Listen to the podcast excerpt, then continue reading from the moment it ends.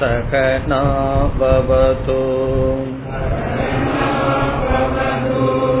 सह नौ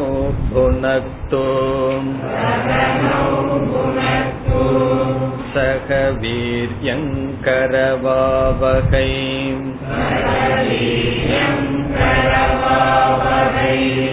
तेजस्विनावधीतमस्तु मा विद्विषावकैः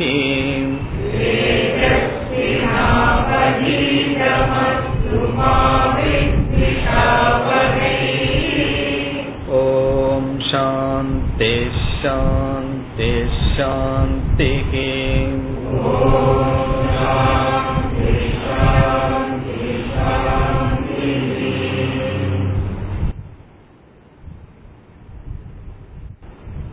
மூன்றாவது வள்ளி முதல் மந்திரம்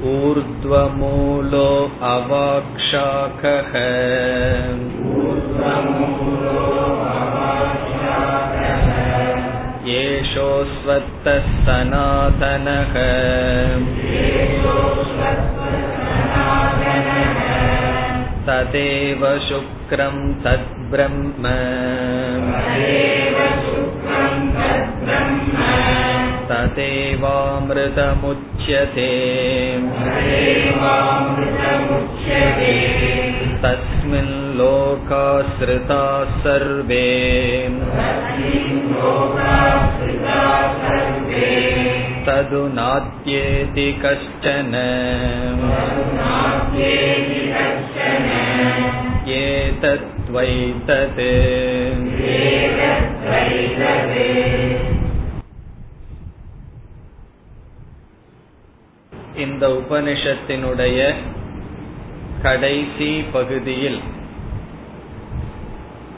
மூன்று விதமான கருத்துக்கள் வர இருக்கின்றது. ஒன்று பிரம்மஸ்வரூபம். அது ஏற்கனவே வந்த கருத்தாக இருந்தாலும் அதுதான் உபனிஷத்தினுடைய தாற்பயமாக இருப்பதனால் மீண்டும் சொல்லப்படுகின்றது. பிறகு பல உபனிஷத்தில் நாம் பார்க்கின்றோம் இந்த பிரம்ம ஞானத்தை அடைவதற்கான சாதனைகளை உபனிஷத் முடிவுரையில் கூறுகின்றது. இது இந்த உபனிஷத் மட்டுமல்ல பல உபனிஷத்தில் இந்த முறையை நாம் காண்கின்றோம். அதனுடைய அடிப்படையில் சில சாதனைகளும் வர இருக்கின்றது. அதாவது எந்த சாதனை செய்தால் இந்த ஞானம் வரும்? எந்த சாதனை செய்தால் இந்த ஞானத்தில் நிஷ்டை வரும்? அந்த சாதனைகள் வரும். அதற்கு பிறகு பலசுருதி இந்த ஞானத்தினுடைய பிரயோஜனம் விதவிதமான கோணத்தில் கூறப்படும். இதில் சென்ற வகுப்பில் முதல் மந்திரத்தை பார்த்தோம். முதல் வரியை சென்ற வகுப்பில் பார்த்தோம். ஊர்துவமூலக அவாக்ஷாக ஏஷக அஸ்வத்தக சனாதனக. இந்த சம்சாரத்தை ஒரு மரத்திற்கு விரக்ஷத்துக்கு உதாரணமாக உபனிஷத் கூறுகின்றது. ஏன் விரக்ஷத்துக்கு உதாரணமாக கூறப்படுகின்றது என்பதற்கு முக்கியமான இரண்டு கருத்து பார்த்தோம். ஒன்று விரக்ஷத்தை காட்டி அதனுடைய வேரை எப்படி நாம் புரிந்து கொள்வோமோ அதே போல சம்சாரத்தை விரக்ஷமாக சொல்வதன் மூலமாக இதனுடைய வேர் பிரம்ம என்பதை அறிந்து கொள்வதற்காக. இரண்டாவது விரக்ஷம் எப்படி வெட்டப்படுகின்றதோ அதுபோல் இந்த சம்சாரத்தை நாசம் செய்ய வேண்டும். ஆகவே வைராகியத்தை காட்டுவதற்காகவும் இந்த உதாரணம் சொல்லப்படும். இங்கு ஊர்துவம் என்ற சொல் பிரம்மத்தை குறிக்கின்றது. சில புஸ்தகங்களில் ஒரு இந்த மரத்தினுடைய வேர் மேலே இருக்கின்றது என்று மொழிபெயர்ப்பார்கள். ஆனால் ஊர்துவம் என்றால் மேல் என்று பொருள் இந்த இடத்தில் பிரம்ம மூலம் என்றால் வேர் அல்லது காரணம். இந்த சம்சார விருட்சத்துக்கு காரணமாக இருப்பது பிரம்ம. இந்த சம்சார விருட்சம் அவாக் ஷாகக என்றால் அழிவுக்கு உட்பட்டதாக இருக்கின்றது. கீழே கிளைகளை உடையதாக இருக்கின்றது. இது என்ன விருட்சத்துக்கு உதாரணம்? அஸ்வத்தக. அஸ்வத்தக என்றால் அரசமரம் இந்த சொல் எப்படி வந்தது என்றால் சமஸ்கிருதத்தில் ஸ்வக என்றால் நாளைக்கு டுமாரோ. அஸ்வத்தக என்றால் ஸ்வக ந பவதி வா நவா. நாளைக்கு அது இருக்குமா இருக்காதா என்று சொல்ல முடியாது. அஸ்வக என்றால் அவ்விதம் நாளைக்கு இருக்காது. இன்று இருப்பதை போல நாளைக்கு அது இருக்குமா என்று நாம் சொல்ல முடியாது. ஆகவே அஸ்வத்தக என்றால் அழிவுக்கு உட்பட்டது. இன்று இருப்பது போல் நாளை இருக்காதது எதுவோ அதற்கு அஸ்வத்தக என்று பெயர். இனியொரு விளக்கமும் சொல்வார்கள். அந்த விளக்கம் வேதாந்தத்துக்கு பொருந்தி வராது. அஸ்வக என்றால் குதிரை. அஸ்வத்தக என்றால் குதிரைகளை கட்டுவதற்கு பயன்படுகின்ற மரம். அது நமக்கு இங்கு பொருந்தி வராது. அஸ்வத்தக என்றால் நாளைக்கு இருக்குமா இருக்காதா என்ற அனுத்தியமானது இந்த மரம். அதை போல இந்த சம்சாரமும். சங்கராச்சாரியருடைய வாழ்க்கையை பற்றி ஒரு படம் வெளிவந்தது சமஸ்கிருதத்தில். அதில் எப்படி காட்டியிருக்கிறார்கள் என்றால் சங்கரர் சிறு வயதில் அவருக்கு எப்படி ஆன்மீகத்தில் நாட்டம் வந்திருக்கின்றது என்பதற்கு ஒரு கதையை அங்கு காட்டுகிறார். அவர் கடோபனிஷத்தில் உள்ள இந்த நச்சுக்கேதன் யமதர்மராஜாவுடைய நாடகத்தை பார்ப்பதாக அந்த படத்தில் வருகின்றது. அந்த காலத்தில எல்லாம் நாடகமும் கூட உபனிஷத்தினுடைய கதைகள் தான் போட்டார்கள். ஆகவே அந்த கதையில நச்சிகேதன் ஒரு பையன் இருப்பான். யம தர்மராஜான் ஒருவன் வந்து பாடிக்கொண்டே இருப்பான். இந்த பேச்சு டயலாக் எல்லாம் பாட்டிலேயே வரும் சமஸ்கிருதத்திலேயே நாடகம் வரும். அதை அந்த சின்ன பையனாக இருக்கின்ற சங்கரர் பார்க்கின்றார். அதற்கு அடுத்த நாள் யம தர்மராஜாவாக வேஷம் போட்டவன் இறந்து விட்டான். ஆகவே அதை அவர் பார்க்கின்றார். நேற்று அவன் யம தர்மராஜாவாக இருந்து அனைத்தையும் கொள்ளுவன் என்று சொல்லிக் கொண்டிருந்தான் இன்று அவன் பெணமாக கிடைக்கின்றான் என்று பார்த்து அவருக்கு வைராகியம் வந்ததாக அந்த கதையில் சொல்லப்படுகின்றது. ஆகவே நேற்று ஒருவன் ஒரு மாதிரி இருக்கின்றான். அதற்கு அடுத்த நாள் நிலை இல்லை. அதை காட்டுகின்றது அஸ்வத்தக என்ற சொல். பிறகு அடுத்த சொல் சனாதனக. இப்ப இவ்வளவு நேரம் நம்ம நிலையற்றதுன்னு சொன்ன உடனே உபனிஷத் என்ன சொல்லுது? சனாதனம் என்றும் உள்ள இந்த சம்சார விரக்ஷம் என்று கூறுகின்றது. இந்த சனாதனம் என்பதற்கு நித்தியம் என்பதற்கு இரண்டு லட்சணம் இருக்கின்றது. ஒன்று நித்தியம் என்றால் நித்தியம். இனி ஒன்று பிரவாக நித்தியம் என்றும் சொல்லப்படும். பிரவாக நித்தியம் என்றால் நாம் கரையில் இருந்து கொண்டு ஆறினுடைய ஓட்டத்தை பார்க்கின்றோம். நாம் பார்க்கின்ற ஒவ்வொரு நொடியும் நாம் எந்த நீரை பார்த்தோமோ அந்த நீர் அடுத்த வினாடியில் கிடையாது. அது சென்று விட்டது. ஆனாலும் எப்படி தெரிகின்றது? அங்கு நீர் இருப்பது போல் தெரிகின்றது. அது பிரவாக நித்தியம் என்று சொல்லப்படுகிறது. நாம் கற்பனை செய்து பார்த்தால் நூறு வருடங்களுக்கு முன் ஒரு மனிதனும் இருந்த மனிதன் இப்பொழுது யாரும் கிடையாது. இன்னைக்கு பிறந்த குழந்தையாகட்டும் இருநூறு வருடங்களுக்கு பிறகு யாருமே கிடையாது. அப்ப இந்த உலகத்தில் யாருமே நிலையாக இல்லை. ஆனால் இந்த உலகம் சென்று கொண்டே இருக்கின்றது எப்படி? அதுதான் சனாதனக. பிரவாகமாக ஓடிக்கொண்டே இருக்கின்றது. மாறிக்கொண்டே நித்தியமாக இருந்து கொண்டு இருக்கின்றது என்று பொருள். ஆகவே இங்கு சனாதனகன பிரம்மத்துக்கு குறிக்கிற சனாதனம்ங்கிற சொல்லல்ல. இது மாறிக்கொண்டே இருந்து கொண்டு இருக்கின்றது. இதை என்ன செய்ய வேண்டும்? சென்ற வகுப்பில் நாம் பல உதாரணங்களோடு ஒப்பிட்டு பார்த்து இறுதியாக என்ன செய்தோம்? மரத்தை வெட்டுவதற்கு உதாரணம் அந்த கத்தியாக வாளாக இருப்பது வைராகியம் ரெண்டு விதத்துல மரத்தை வெட்டுறோம். ஒன்று அந்த மரத்தினுடைய சக்தியை நாம் சற்று தளர வைக்க வேண்டும். அதனுடைய சிறு கிளைகள் இலைகள் இவைகளை எல்லாம் வெட்டி பிறகு இறுதியாக என்ன செய்வார்கள்? மரத்தை வெட்டுபவர்கள் அந்த வேரோடு சாய்ப்பார்கள். அதுபோல சம்சாரத்திலிருந்து வெளியே வருவது இரண்டு படி. முதல் படி வைராகியம் நமக்கு வைராகியம் வந்தாவே இந்த சம்சாரத்துக்கு சக்தியை இழந்துவிடும். இருந்தாலும் அந்த பொருள்கள் மீது ரச வர்ஜம் இருக்கும் பகவான் கூறியது போல் அந்த முழு நிவர்த்தி என்பது ஞானத்தினால். ஆகவே வைராகியம் ஞானம் என்கின்ற வாளால் என்ன செய்ய வேண்டும்? இந்த சம்சாரம் என்கின்ற விரக்ஷத்தை நாசம் செய்ய வேண்டும். இதைத்தான் பகவான் கீதையிலும் எடுத்து கூறியுள்ளார். இனி இரண்டாவது வரியை பார்க்க வேண்டும். ததேவ சுக்ரம் தத் பிரம்ம. தது ஏவ என்றால் இந்த சம்சார விரக்ஷத்துக்கு மூலமாக எது இருந்ததோ ததேவ அதுவே. ஆகவே ஊர்துவ மூலகங்கிற சொல் அந்த விரக்ஷத்தை குறிக்கும். சம்சாரம் என்பது பிரம்மத்தை காரணமாக கொண்டுள்ளது. அப்படி இந்த சம்சாரத்துக்கு காரணமாக இருப்பதே தது ஏவ அதுவே சுக்ரம். சுக்ரம் என்றால் தூய்மையானது.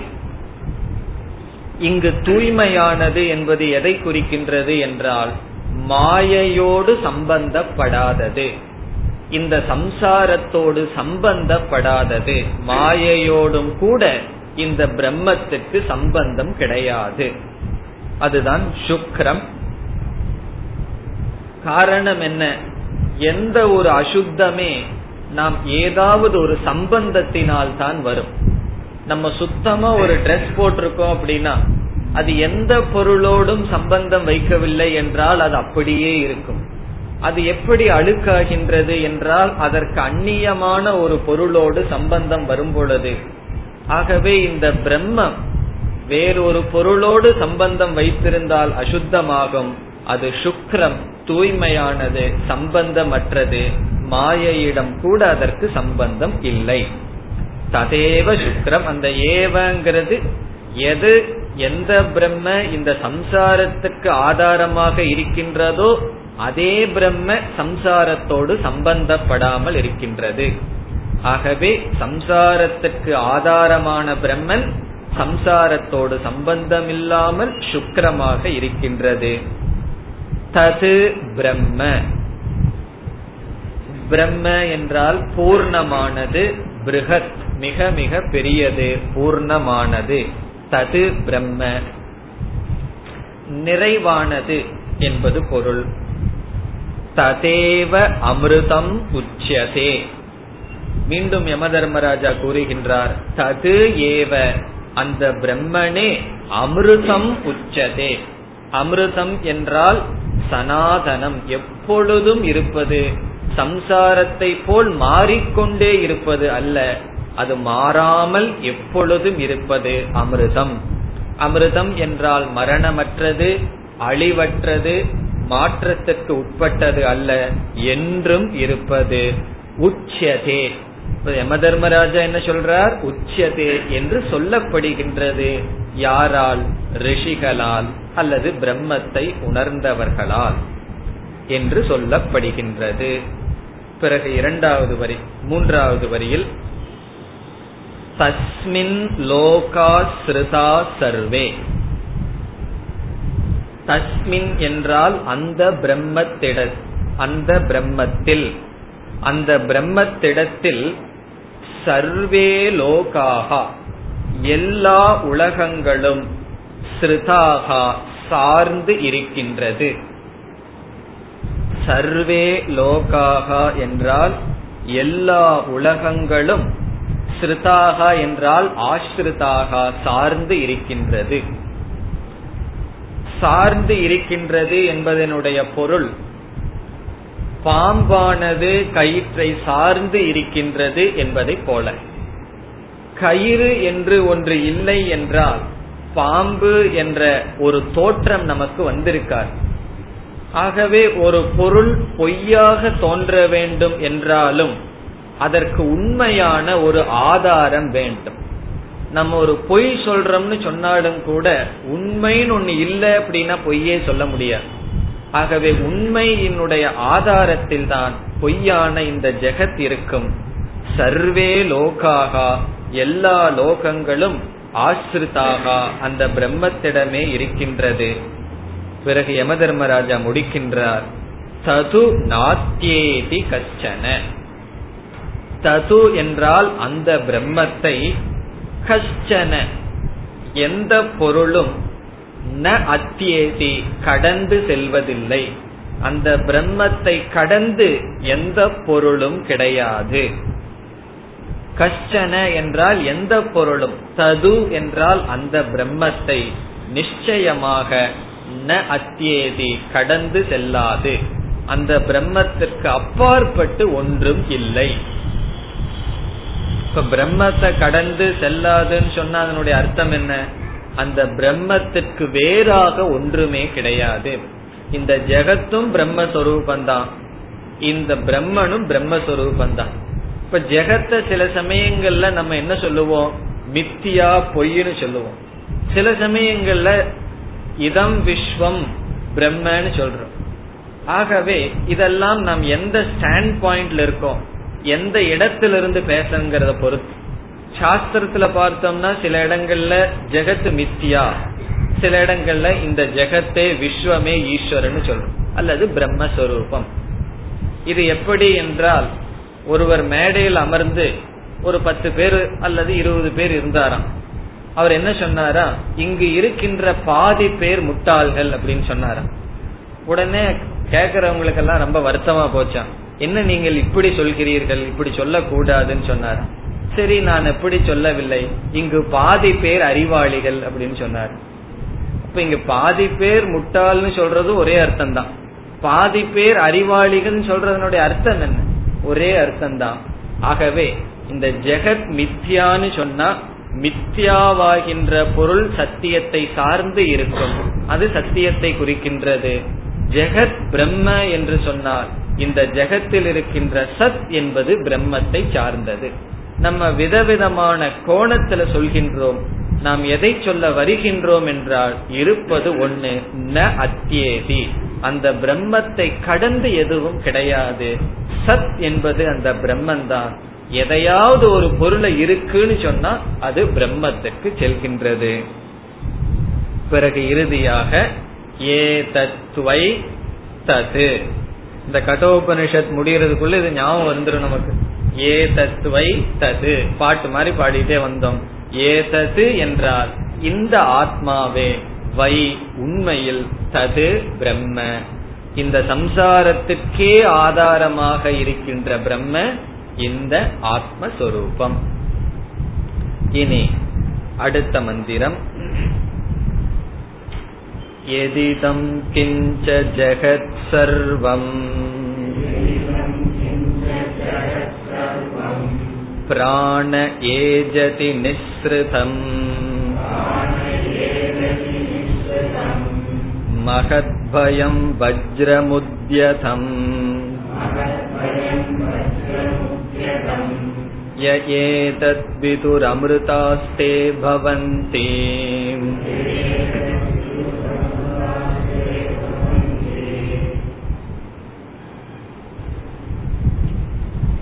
இரண்டு மூன்று இந்த இரண்டு மந்திரங்களில் பிரம்மனே ஈஸ்வரனாக இருந்து அனைத்தையும் கட்டுப்படுத்துகின்றார் என்று சொல்லப்படுகின்றது.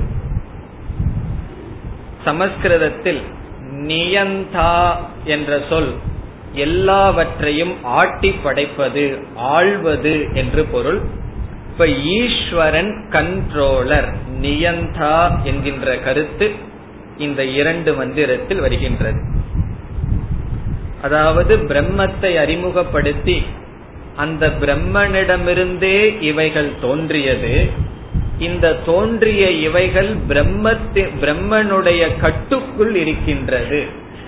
இப்போ ஒரு பொருள் ஒருவனிடம் தோன்றி இருந்தாலும் அது அவனுடைய கட்டுக்குள் இருக்கணுங்கிற அவசியம் இல்லை இப்ப மனிதன் தான் காரை படைச்சான். ரொம்ப வேகமா போயிட்டு இருக்கும் போது அவனுடைய கட்டுக்குள்ள சில சமயம் இல்லாம போகுது. அல்லது ஒரு பெற்றோர்களிடமிருந்து தோன்றிய மகன் கொஞ்ச நாளைக்கு பிறகு அவர்களுடைய கட்டுக்குள்ள வர்றானா? அவர்களிடமிருந்து தான் தோன்றினான். ஆனால் அவன் அவர்களுடைய கட்டுக்குள் இல்லை. அந்த மாதிரி இந்த ஜெகத் அல்ல. இந்த பிரம்மனிடமிருந்து தோன்றிய ஜெகத் தனியாக ஒரு சக்தியை சம்பாதித்துக் கொண்டு பிரம்மனுடைய கட்டை மீறி இருப்பதாக சொல்ல முடியாது. அனைத்தையும் பிரம்மன் கட்டுப்படுத்தி கொண்டிருக்கின்றார் என்ற கருத்துதான் இதனுடைய சாரம். அதாவது பிரம்மன் ஈஸ்வரனாக நியந்தாவாக இருக்கின்றார். அனைத்தையும் கட்டுப்படுத்தி கொண்டிருக்கின்றார். அவருடைய ஆணையில் தான் அனைத்தும் நடைபெற்று கொண்டிருக்கின்றது. இதை நாம் எப்படி புரிந்து கொள்ள வேண்டும் என்றால் இந்த பிரபஞ்சத்துல விதவிதமான நியதிகள் இருக்கின்றது. நியதிகள்னு சொன்னா இப்போ கிராவிடேஷன் இருக்கு புவியீர்ப்பு சக்தின்னு ஒண்ணு இருக்கு பிராணனுக்குன்னு ஒரு குணநலங்கள் இருக்கின்றது. அக்னிக்குன்னு ஒரு சக்தி இருக்கின்றது அணுவுக்கென்று சில சக்திகள் இருக்கின்றது. இந்த விஞ்ஞானம் என்ன செய்கின்றது? ஒவ்வொரு நாள் ஆக ஒவ்வொரு சக்திகளை கண்டுபிடித்து கொண்டிருக்கின்றது. இப்ப சோலார வச்சு சூரியனிடமிருந்து வருகின்ற சக்தியை வச்சு முன்னெல்லாம் பொருள்களை பயன்படுத்த நமக்கு தெரியாது. இப்ப வந்து அதை வைத்துக்கொண்டு சில பொருள்களை நாம் பயன்படுத்துகின்றோம். இவ்விதம் விஞ்ஞானம் என்ன செய்கின்றது? இந்த பிரபஞ்சத்தில் அறிவுக்கு வராத சக்திகளை கண்டுபிடித்துக் கொண்டே இருக்கின்றது. அந்த ஒரு ஆர்டர் ஒன்றை நாம் கண்டுபிடித்து முறையாக பயன்படுத்துகின்றோம் என்றால் அதில் ஒரு நியதி இருக்கின்றது ஒரு ஒழுக்கம் இருக்கின்றது என்று புரிகின்றது. இப்ப அக்னியை பயன்படுத்தி ஒன்றை பயன்படுத்துகின்றோம் என்றால் அந்த அக்னியிடம் நெருப்பு சுடுதல் என்கின்ற தன்மை மாறாமல் இருக்க வேண்டும். கொஞ்ச நேரம் அது சுடும் கொஞ்ச நேரம் குளிர்ச்சியா இருக்கிறதா இருந்தா அந்த அக்னியை நம்ம போய் பயன்படுத்த முடியுமா? ஆகவே எந்த ஒரு லா ஒரு ஆர்டரை எடுத்து பயன்படுத்துகின்றோமோ அதை பயன்படுத்தும் பொழுதே அதில் ஒரு நியதி இருக்கின்றது ஒரு முறை இருக்கின்றது என்று தெரிகின்றது. அந்த முறை ஈஸ்வரனிடமிருந்து வந்தது. அது அது அந்த முறை எப்படி நடக்கின்றது என்றால் உபனிஷத் கூறுகின்றது. அந்த ஈஸ்வரன் நியந்தாவாக இருந்து சூரியனை உதிக்க வைக்கின்றார் சந்திரனை உதிக்க வைக்கின்றார். சங்கரர் சொல்றார் கடல்கள் எல்லாம் அதனுடைய கரையை விட்டு தாண்டுவதில்லை காரணம் ஈஸ்வரனை கண்டு பயந்து கொண்டு. இவ்விதம் இந்த உலகத்தில் நடக்கின்ற நியதிகள் அனைத்தும் ஈஸ்வரனுடைய கட்டுக்குள் பயந்து நடக்கின்றது என்று உபனிஷத் கூறுகின்றது. இதனுடைய சாரம் என்னவென்றால் நாம் பார்க்கின்ற அனைத்து சக்தியும் ஈஸ்வரனுடைய வெளிப்பாடு. இந்த சயின்ஸ் வர வர தவறான மதங்களுக்கு ஒரு பயம் வந்துவிடும். ஏன்னா விஞ்ஞானம் வந்தா ரிலீஜியன் போயிரும் சில பேர் சொல்வார்கள். சயின்ஸ் டிஸ்ப்ரூவ் ரிலீஜியன் என்று சொல்வார்கள். ஆனால் விஞ்ஞானம் வளர வளர நம்முடைய மதத்திற்கு பயங்கிறதே கிடையாது. ஆகவே எந்த கேள்வி வேண்டுமானாலும் கேட்கலாம் எந்த கண்டுபிடிப்பு வேண்டுமானாலும் வரலாம். அனைத்தும் ஈஸ்வரனுடைய ஆர்டர் அவருடைய நியதி. அதுதான் சொல்லப்படுகின்றது. முதல் வரியில் இந்த இந்த பிரபஞ்சமே பிரம்மனிடமிருந்து வந்ததாக கூறப்படுகின்றது. எதிதம் கிஞ்ச ஜெகத் சர்வம். சர்வம் ஜெகத். ஜெகத் என்றால் இந்த பிரபஞ்சம். சர்வம் என்றால் படைக்கப்பட்ட எல்லா பிரபஞ்சமும். சர்வம் ஜெகத். இப்ப நம்ம ஏதாவது விதிவிலக்களை சேர்த்திடுவோமான்னு சொன்னா உபனிஷத் அல்லது யம தர்மராஜா அதற்கு அனுமதி கொடுக்கவில்லை. எதிதம் கிஞ்சன். எதெல்லாம் படைக்கப்பட்டுள்ளதோ இந்த அனைத்து ஜெகத்தும். இதம் என்றால் நம்முடைய அனுபவத்திற்குள் வருகின்ற எது எத்கிஞ்ச அல்லது சாஸ்திரத்துல சொல்லியிருக்கிற சொர்க்கலோகமாக இருக்கட்டும் நரகலோகமாக இருக்கட்டும் பதினாலு லோகமாக இருக்கட்டும் நமக்கு தெரியாத எவ்வளவு கேலக்சிகளாக இருக்கட்டும் படைக்கப்பட்டதா? அந்த ஜெகத்து எப்படி வந்தது? இந்த மந்திரத்தில் ஒரு முக்கியமான சொல் பிராண அப்படின்னு இருக்கு அது சமஸ்கிருதத்துல சந்தீரோல் படி பிரிச்சோம்னா பிராணே. இங்கு பிராண என்ற சொல் பிரம்மத்தை குறிக்கின்றது. சாதாரணமா பிராண என்றால் பிராணன் நம்ம வாயுவை குறிக்கும். இந்த மந்திரத்தில் பிராண என்றால் பிரம்ம பரம்பொருள் அழியாத பரம்பொருளை குறிக்கின்றது. பிராணே சதி நிஸ்ருதம். இந்த பிராணனினால் தோன்றியுள்ளது. நிஸ்ருதம் என்றால் படைக்கப்பட்டது. பிராணங்கிறத எப்படி பிரிக்கிறோம்? பிராணே சதி. பிராணே சதி என்றால் அந்த பிரம்மத்திடம் பிரம்மன் இருக்கின்ற காரணத்தினால் நிஸ்ருதம் வெளிவந்ததாக இந்த உலகம் என்ன செய்கின்றது? ஏஜதி. ஏஜதி என்றால் செயல்பட்டு கொண்டிருக்கின்றது. ஏஜதி என்றால் உலகம் செயல்படுகின்றது. எப்படி? நிஸ்ருதம் தோன்றியதாக. எதனால்? பிராணே. அந்த பிரம்மம் இருப்பதனால் அந்த பிரம்மத்திடமிருந்து இந்த உலகம் தோன்றி ஏஜதி என்றால் இந்த உலகமானது நடைபெறுகின்றது செயல்படுகின்றது சுழன்று கொண்டிருக்கின்றது. இப்ப இந்த பிராணே சதி பிராணே என்றால் பிரம்ம. சாதாரணமா பிராணங்கிற வார்த்தைக்கு பொருள் பிரம்மன் அல்ல. இந்த இடத்துல மட்டும் யம தர்மராஜா பிரம்மத்துக்கு பிராணங்கிற வார்த்தையை பயன்படுத்துற ஆகவே அந்த பிரம்மன் இருப்பதனால் அந்த பிரம்மனிடமிருந்து தோன்றியதாக இந்த உலகமானது செயல்படுகின்றது. இப்ப இந்த உலகத்துக்கு பிரம்மத்தை காரணமாக பார்த்தால் அந்த பிரம்மத்துக்கு நம்ம என்ன பெயர் கொடுக்கின்றோம்? ஈஸ்வரன்கிற பெயர் கொடுக்கின்றோம். இந்த உலகத்தை படைக்கப்பட்டது இந்த உலகத்திற்கு காரணமாக பிரம்மத்தை பார்த்தால் எப்பொழுது பிரம்மனுக்கு காரணம்ங்கிற ஸ்டேட்டஸ கொடுக்கிறோமோ அந்த காரணம் என்கின்ற தன்மை பிரம்மனை ஈஸ்வரன் ஆக்குகின்றது. அந்த ஈஸ்வரன் எப்படி இருக்கின்றாராம்? இரண்டாவது வரியில் சொல்லப்படுகின்றது மகத் பயம். மகத் பயம் என்றால் எல்லாருக்கும் பயத்தை உண்டு செய்து கொண்டு இருக்கின்றார். அதுவும் பெரிய பயமா இருக்காராம். பயம்னு சொன்னா நமக்கு தெரியும் பயம். மகத் என்றால் பெரிய பயம். அந்த ஈஸ்வரனே பய காரணமாக இருக்கின்றார். அவர் எப்படி எல்லாத்துக்கும் பயத்தை கொடுத்துட்டு இருக்காருன்னு சொன்னா அதுக்கு உபனிஷத் ஒரு உதாரணம் கொடுக்கின்றது. வஜ்ரமுத்தியதம் உத்தியதம் என்றால் கையில் ஏந்திய. வஜ்ரம் என்றால் ஒரு பெரிய வஜ்ராயுதத்தை கையில வச்சிட்டு இருந்தா இப்போ ஒரு ஆசிரியர் வந்து பெரம்ப கையில வச்சிட்டு இருந்தா அந்த குழந்தைங்க எப்படி பயந்துக்கிறாங்க?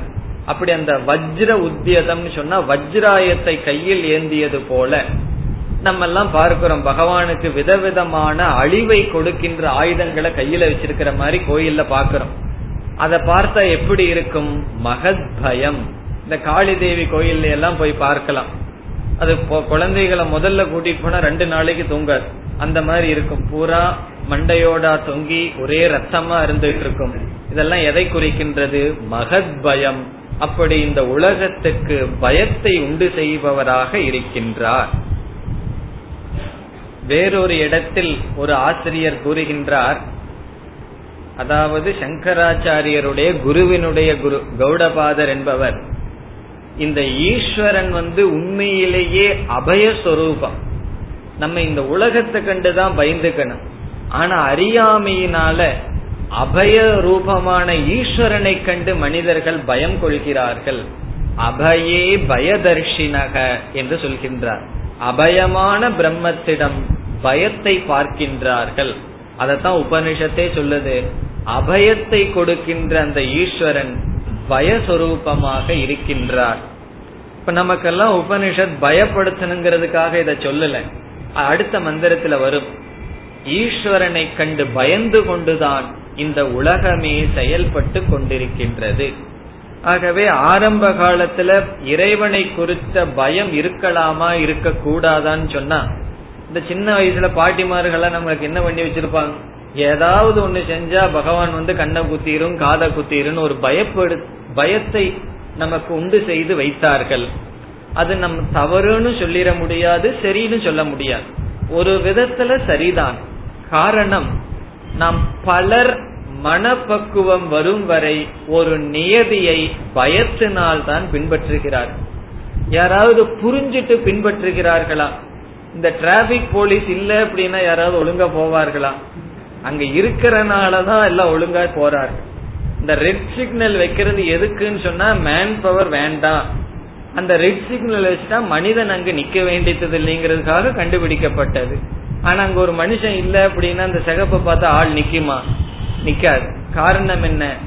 மிக மிக பக்குவம் இருந்தால்தான் மற்றவர்கள் கவனிக்கிறார்களா இல்லையா என்னுடைய கடமையை நான் செய்கின்றேங்கிற உணர்வு இருக்கும்.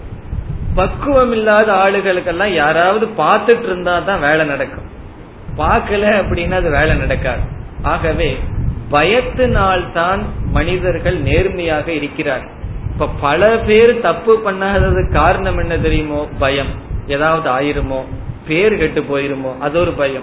அந்த பயம் இருக்கிறது நல்லதுதான். அந்த பயம் போயிடுதுன்னு வச்சுக்குவோம் மனப்பக்குவம் வல்ல தானாக ஒழுங்கா இருக்கிறதுக்கு.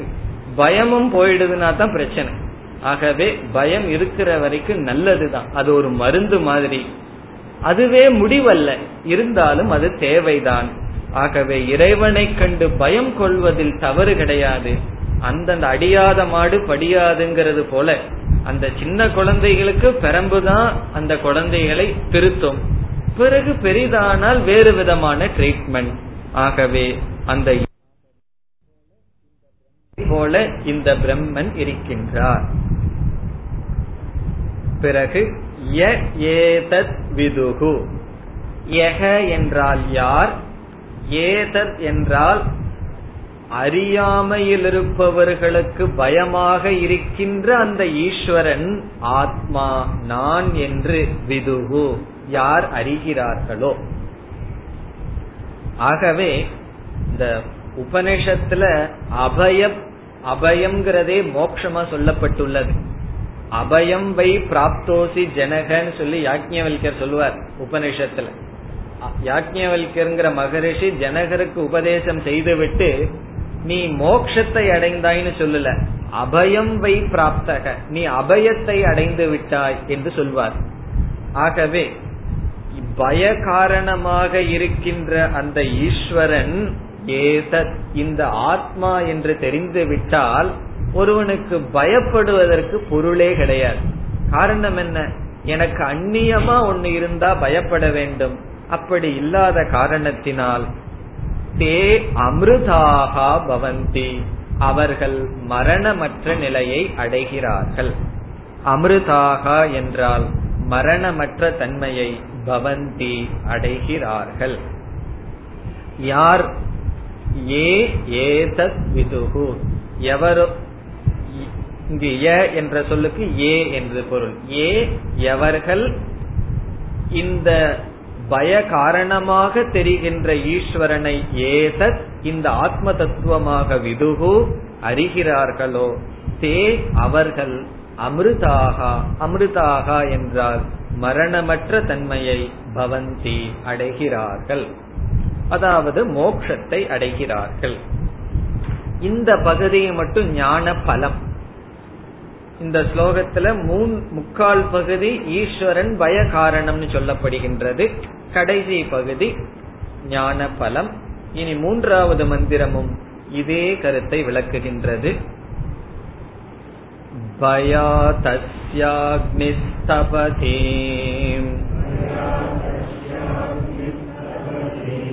भयात्तपति सूर्यः भयातिन्द्रश्च वायुश्च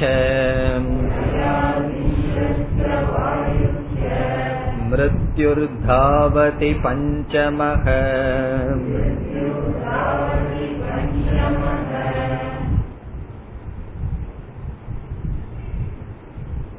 சென்ற ஸ்லோகத்தில் சொன்ன அதே கருத்து ஈஸ்வரனை கண்டு பயம் கொள்வதனால் தான் இந்த அகில பிரபஞ்சமும் நடைபெற்று கொண்டிருக்கின்றது. அதாவது இந்த உலகத்துல ஆர்டர் நியமமா ஒன்றை நாம் பார்த்தால் அதை நாம் என்ன முடிவு செய்ய வேண்டும்? அந்த நியமத்தை கட்டுப்படுத்துபவன் ஒருவன் இருந்துதான் ஆக வேண்டும். இந்த உலகத்துல ஒரு ஆர்டர் ஒரு நியதி இருக்கின்றது. அந்த நியதியை கட்டுப்படுத்துபவன் ஒருவன் இருக்க வேண்டும். அந்த நியதி எப்படி நடக்கின்றது என்றால் ஈஸ்வரனால் நடக்கின்றது. இந்த பிரம்மன் எப்படி ஈஸ்வரனாகிறார்? இந்த பிரபஞ்சத்திற்கு காரணமாகும் பொழுது ஈஸ்வரன் ஆகிறார் பிறகு அதே பிரம்மன் சூக்மமான சிருஷ்டியை செய்யறார் சூக்மமான பிரபஞ்சத்தோடு அந்த பிரம்மத்தை பார்த்தால் என்ன பெயர்? யாருக்காவது ஞாபகம் இருக்கும் ஹிரண்ய கர்ப்பன்னு பெயர்.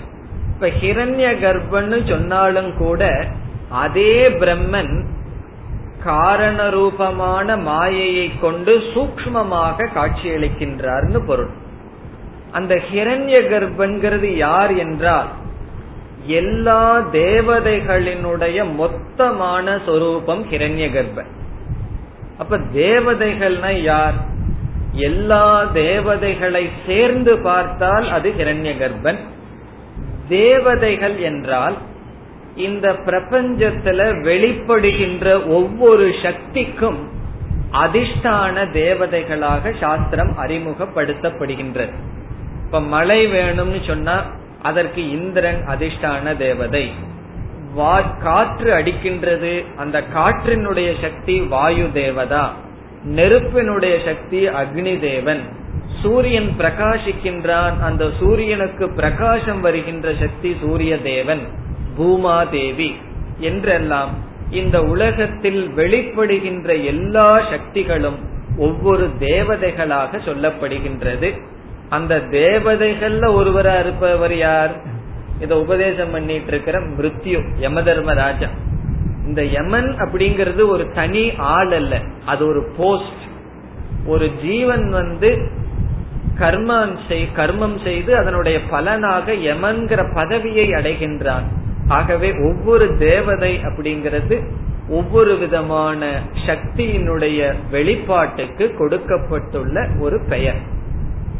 இந்த தேவதைகளினுடைய எல்லாத்துக்கும் மேலான அல்லது முதலாக இருப்பவர் ஹிரண்ய கர்ப்பன் அவர் ஈஸ்வரனிடமிருந்து தோன்றினார். இப்ப இந்த ஈஸ்வரன் என்ன பண்றார்? ஹிரண்ய கர்ப்பனா வந்து விதவிதமான தேவ தேவதைகளை உற்பத்தி செய்து இந்தந்த காரியத்தை நீங்கள் செய்து கொண்டிருங்கன்னு சொல்லிடுற இப்ப அக்னி தேவனை படைச்சு இனி அக்னிங்கிற சக்தியை வெளிப்படுத்தி கொண்டிரு.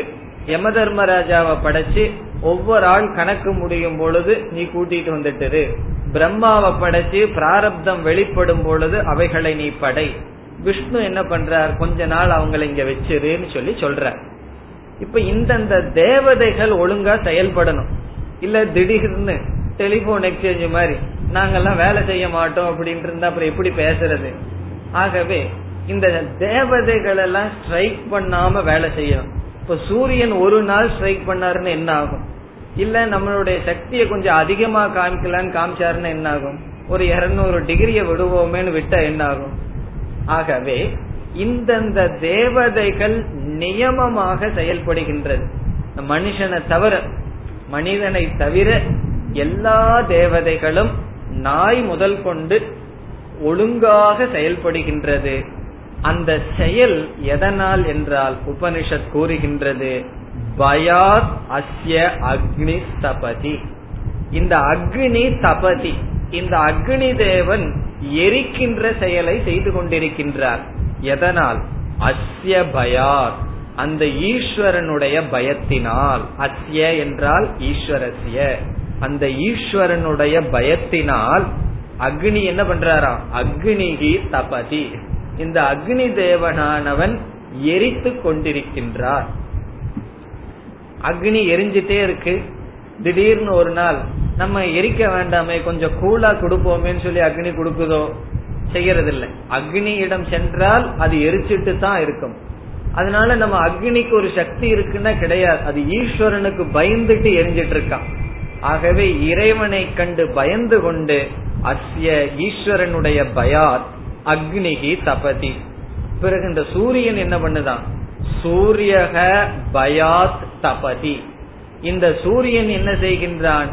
ஈஸ்வரனை கண்டு பயந்து கொண்டு ஒவ்வொரு நாளும் ஒழுங்காக உதித்து கொண்டு இருக்கின்றார் பிறகு இந்திர தேவன் தேவதைகளுக்கெல்லாம் ஒரு குட்டி தலைவன். அவன் என்ன செய்யறான்?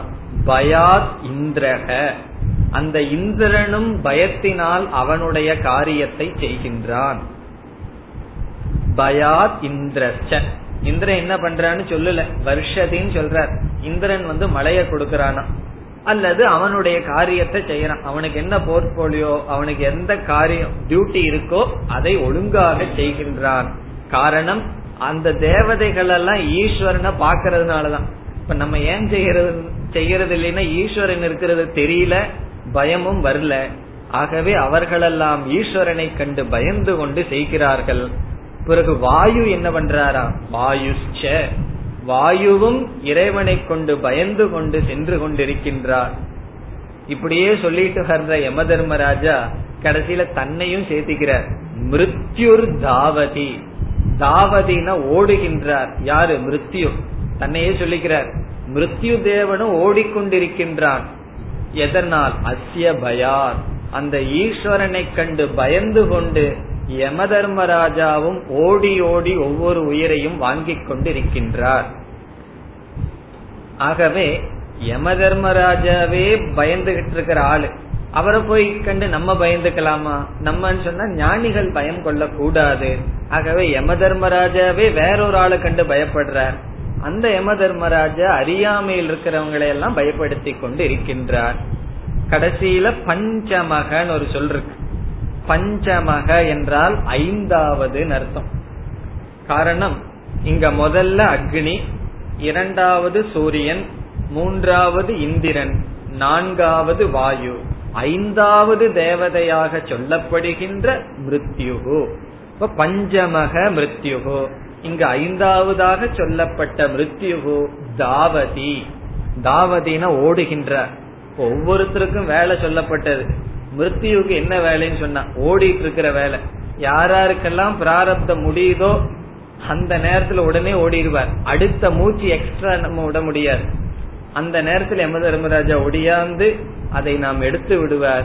அந்த காரியத்தை யம தர்மராஜா சந்தோஷமாவா செய்யறார் பயந்து கொண்டு செய்து கொண்டு இருக்கின்றார். இதனுடைய தாத்பரியம் என்ன? பகவான் வந்து எல்லாத்தையும் பயப்படுத்துகிறார் என்பதனால் அல்ல இந்த உலகத்தில் நியமமாக நடைபெறுகின்றது என்றால் அந்த நியதிக்கு தலைவனாக ஈஸ்வரன் இருக்கின்றார் அதுதான் யம தர்மராஜா கூற வருகின்ற கருத்து அடுத்த மந்திரம் இக சேத் அசகத் போத்தும் प्राक् शरीरस्य विस्रशः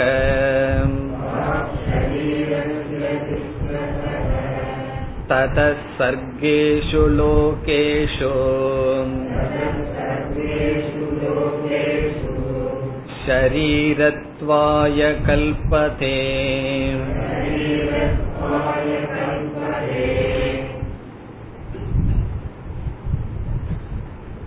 நான்கு ஐந்து இந்த இரண்டு மந்திரத்தில் மனித சரீரத்தினுடைய மேன்மை கூறப்படுகின்றது. மனுஷ்ய ஜென்ம மகிமா.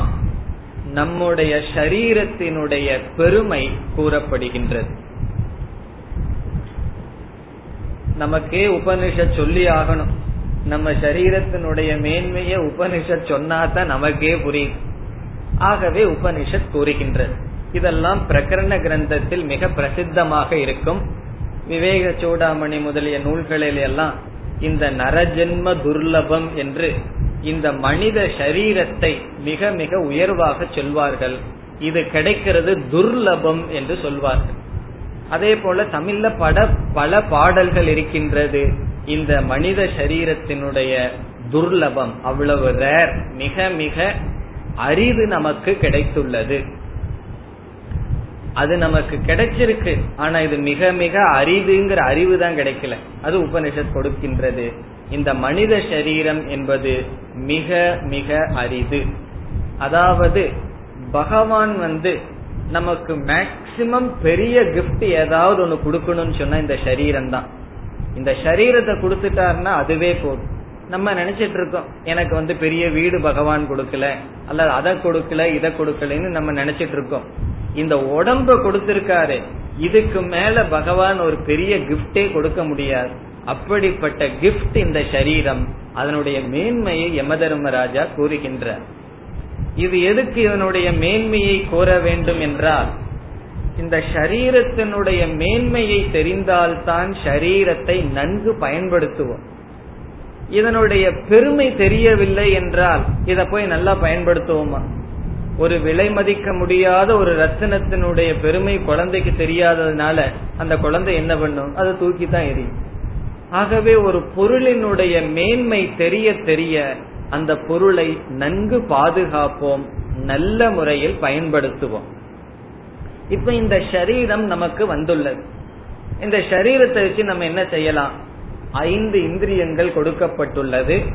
அதற்கு தகுந்த விஷயங்கள் இருக்கின்றது மனம் இருக்கின்றது. நாம் இந்திரிய போகங்களை அனுபவிக்கலாம். சாப்பிடலாம். விதவிதமாக சாப்பிடலாம். விதவிதமான பொருள்களை பார்க்கலாம் கேட்கலாம். பிறகு என்ன செய்யலாம்? இனப்பெருக்கத்தை உற்பத்தி செய்யலாம். தூங்கலாம். அது ஒரு சௌரியம் இருக்கு இந்த சரீரத்துல. தூங்கலாம் உறங்கலாம். என்ன வேண்டுமானாலும் போகத்தை அனுபவிக்கலாம். இப்ப இந்த போகத்துக்காக இந்த சரீரத்தை பயன்படுத்தணும்னு வச்சுக்கோ.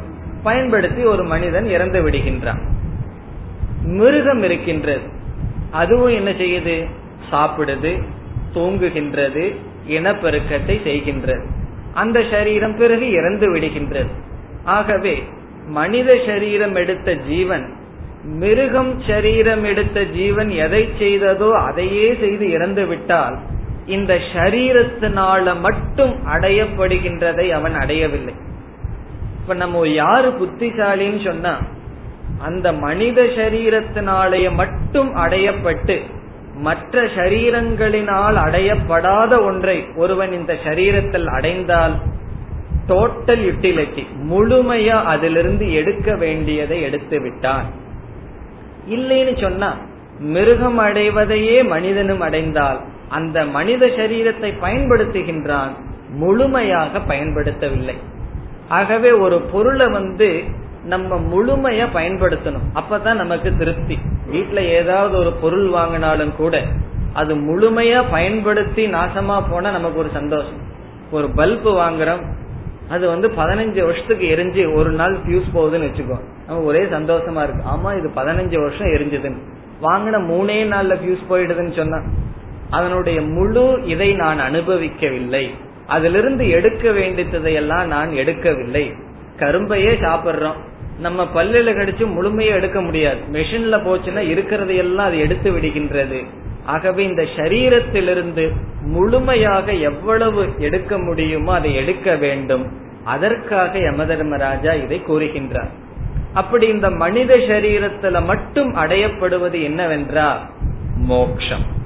அதாவது வீடு பேரு மோக்ஷத்தை தான் இந்த சரீரத்துல அடைய முடியும். ஆகவே யமதர்மராஜா சொல்கின்றார் இந்த சரீரம் விழுவதற்கு முன் ஒருவன் மோட்சத்தை அடைந்து விட்டால் அவன் அறிவை உடையவன்.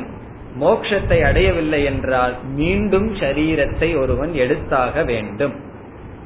ஆகவே இந்த மனித சரீரத்துல மட்டும் அடையப்படுவது மோக்ஷம் அல்லது இறைவனை அடைதல் என்பது அல்லது சம்சாரத்திலிருந்து நிவிருத்தி.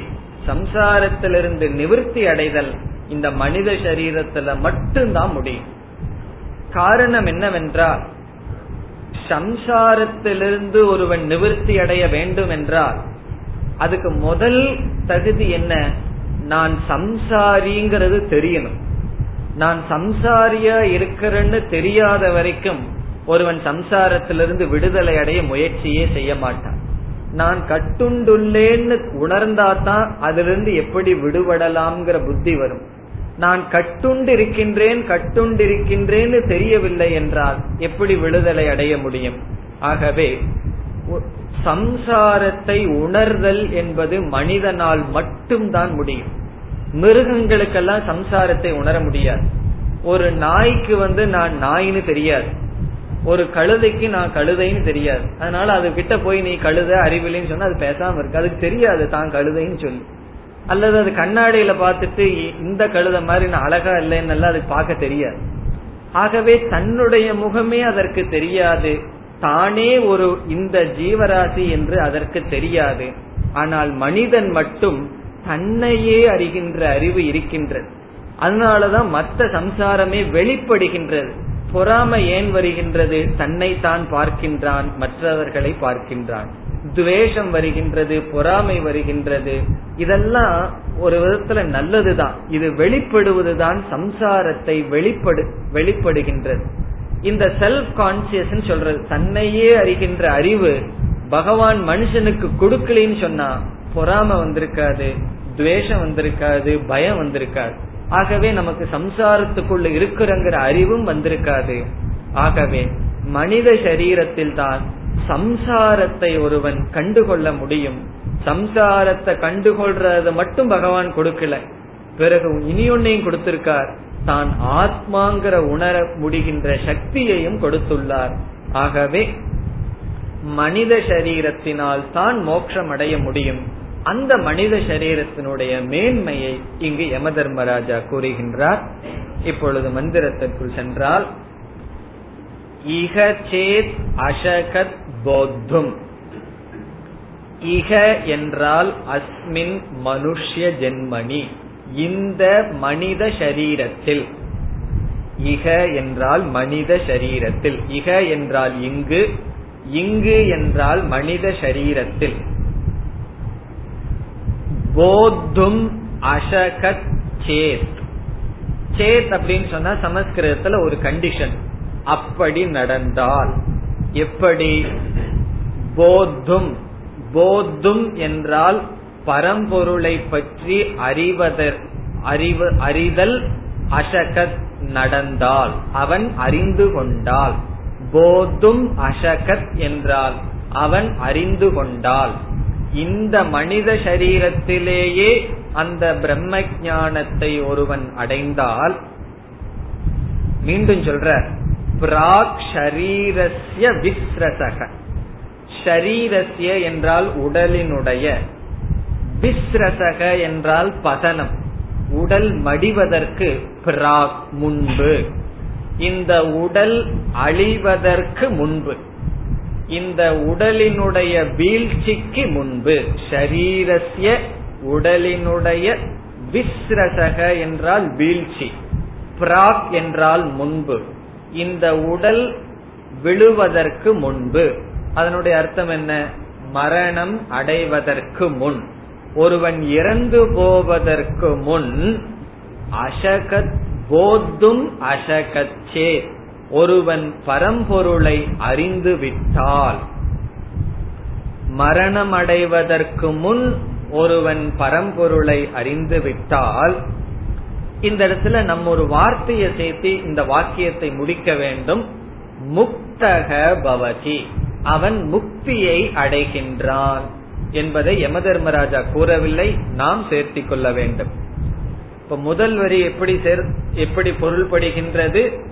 இந்த மனித சரீரத்தில் இந்த மனித சரீரம் விழுவதற்கு முன் ஒருவன் அறிந்து கொண்டால் பரம்பொருளை உணர்ந்து கொண்டால் மோக்ஷத்தை அடைகின்றான் முக்தியை அடைவான்.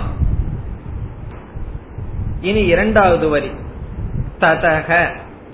ததக என்றால் ஒரு கால் அறியவில்லை என்றால். இப்ப ததகங்கிற சொல்லுக்கு பொருள் ஒரு கால் அந்த பரம்பொருளை அறியவில்லை என்றால். இந்த மந்திரமே பாதி பாதி இருக்கு.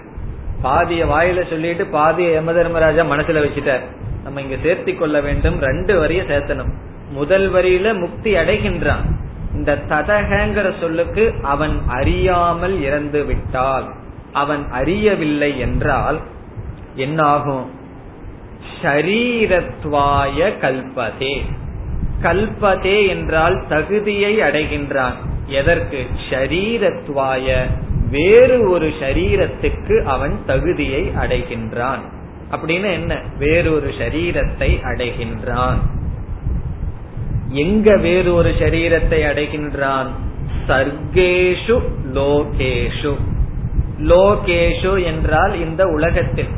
எந்த உலகம் வேண்டுமானாலும் இருக்கலாம். மேலுலகமோ கீழுலகமோ மனித லோகமோ எந்த சரீரமோ. லோகேஷு என்றால் உலகத்திற்குள். எப்படிப்பட்ட லோகம்? சர்க்கேஷு. சர்க்கேஷு என்றால் படைக்கப்பட்ட. படைக்கப்பட்ட இந்த உலகத்திற்குள் ஷரீரத்தை அடைவதற்கு கல்பதே. கல்பதே என்றால் தகுதியை அடைகின்றார். அதனுடைய பொருள் என்ன? அவன் சரீரத்தை அடைகின்றான். மீண்டும் பிறக்கின்றான். அப்படி சொன்னா நமக்கு புரியாது. மீண்டும் சம்சாரத்திற்குள் விழுகின்றான். இந்த சம்சாரத்தை கடத்தல் என்பது மனித ஜென்மத்தினால் மட்டும்தான் முடியும். ஆகவே என்ன செய்ய வேண்டும்? மனித ஜென்மத்தை மோக்ஷத்துக்காக பயன்படுத்த வேண்டும். அதனாலதான் நம்மளுடைய பரம்பரையே எப்படி இருக்கு? ட்ரெடிஷனே எப்படி இருக்கு? பிரம்மச்சரிய ஆசிரமம் கிரகஸ்தாசிரமம் அந்த கிரகஸ்தாசிரமத்திலேயே இருந்து சாகணும்னு சொல்லல. வானப்பிரஸ்தாசிரமம் கடமைகளை விட வேண்டும். பிறகு சந்நியாசாசிரமம். சந்நியாசாசிரமம் சொன்னா மோட்சத்திற்காக. வானப்பிரஸ்தாசிரமம் சொன்னா மோட்சத்திற்காக மனதை பக்குவப்படுத்துதல். இப்ப நம்மளுடைய சாஸ்திரமே இதனுடைய அடிப்படையில தான் நம்மளுடைய வாழ்க்கையை அமைத்துள்ளது. இந்த வாழ்க்கைப்படி ஒருவன் சென்றால் புத்திசாலி. செல்லினா செல்ல வைத்து விடுவார். இல்லறத்திலிருந்து புத்திசாலித்தனமா கடமைகளை விட்டுட்டு வரணும். விட்டுட்டு வர மாட்டேன்னு சொன்னா விட வைத்து விடுவார்கள். பிறகு சும்மாதான் நாம் இருக்க வேண்டும். ஆகவே சர்க்கேஷு லோகேஷு மனிதன் மோக்ஷத்தை மனித சரீரத்தில் அடையவில்லை என்றால் ஷரீரத்வாய கல்பதே. இனி அடுத்த மந்திரம். यथा दर्शे तथात्मनि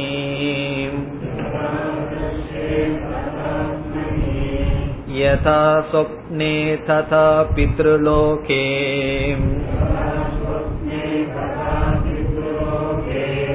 यथाप्सु परीव ददृशे तथा गन्धर्वलोके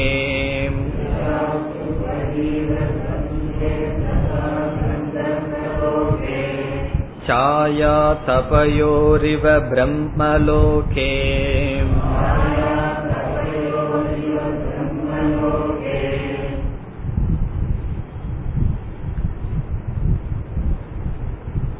நாம் சாஸ்திரத்தில் படிக்கின்றோம் பல லோகங்கள் இருக்கின்றது சொர்க்கலோகம் இருக்கு பித்ருலோகம் இருக்கு பிரம்மலோகம் இருக்கு. இப்படி எல்லாம் பல லோகங்கள் இருப்பதாக படிக்கின்றோம். அப்புறம் மனுஷ லோகம் இப்ப இருந்துட்டு இருக்கிற லோகம். ஒருவருக்கு சந்தேகம் வரலாம். எதுக்கு மனித லோகத்தில் இருந்து கொண்டு மோட்சத்தை அடையிறது? இங்கு நான் வந்து நல்ல யாகம் எல்லாம் பண்ணி சொர்க்க லோகத்துக்கு போய் அங்க போன இதை விட கொஞ்சம் டான்ஸ் எல்லாம் நல்லா இருக்குன்னு சொல்றாரு. அதையும் பார்த்துட்டு அங்க நான் மோட்சத்தை அடைகின்றேனே. இல்லைன்னா பித்ரு லோகத்துல போய் மோட்சத்தை அடையிறனே.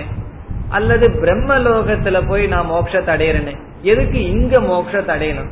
இங்க வந்து எனக்கு எல்லாம் கம்ஃபர்டபுளா நல்லா இருந்துட்டு இருக்கு இதையெல்லாம் விட்டுட்டு ஏன் போய் மோட்சத்தடைய சொல்கிறீர்கள் என்று ஒருவன் கேட்டால் யம தர்மராஜா நாலு லோகத்தை உதாரணமா எடுத்துக்கிறார்.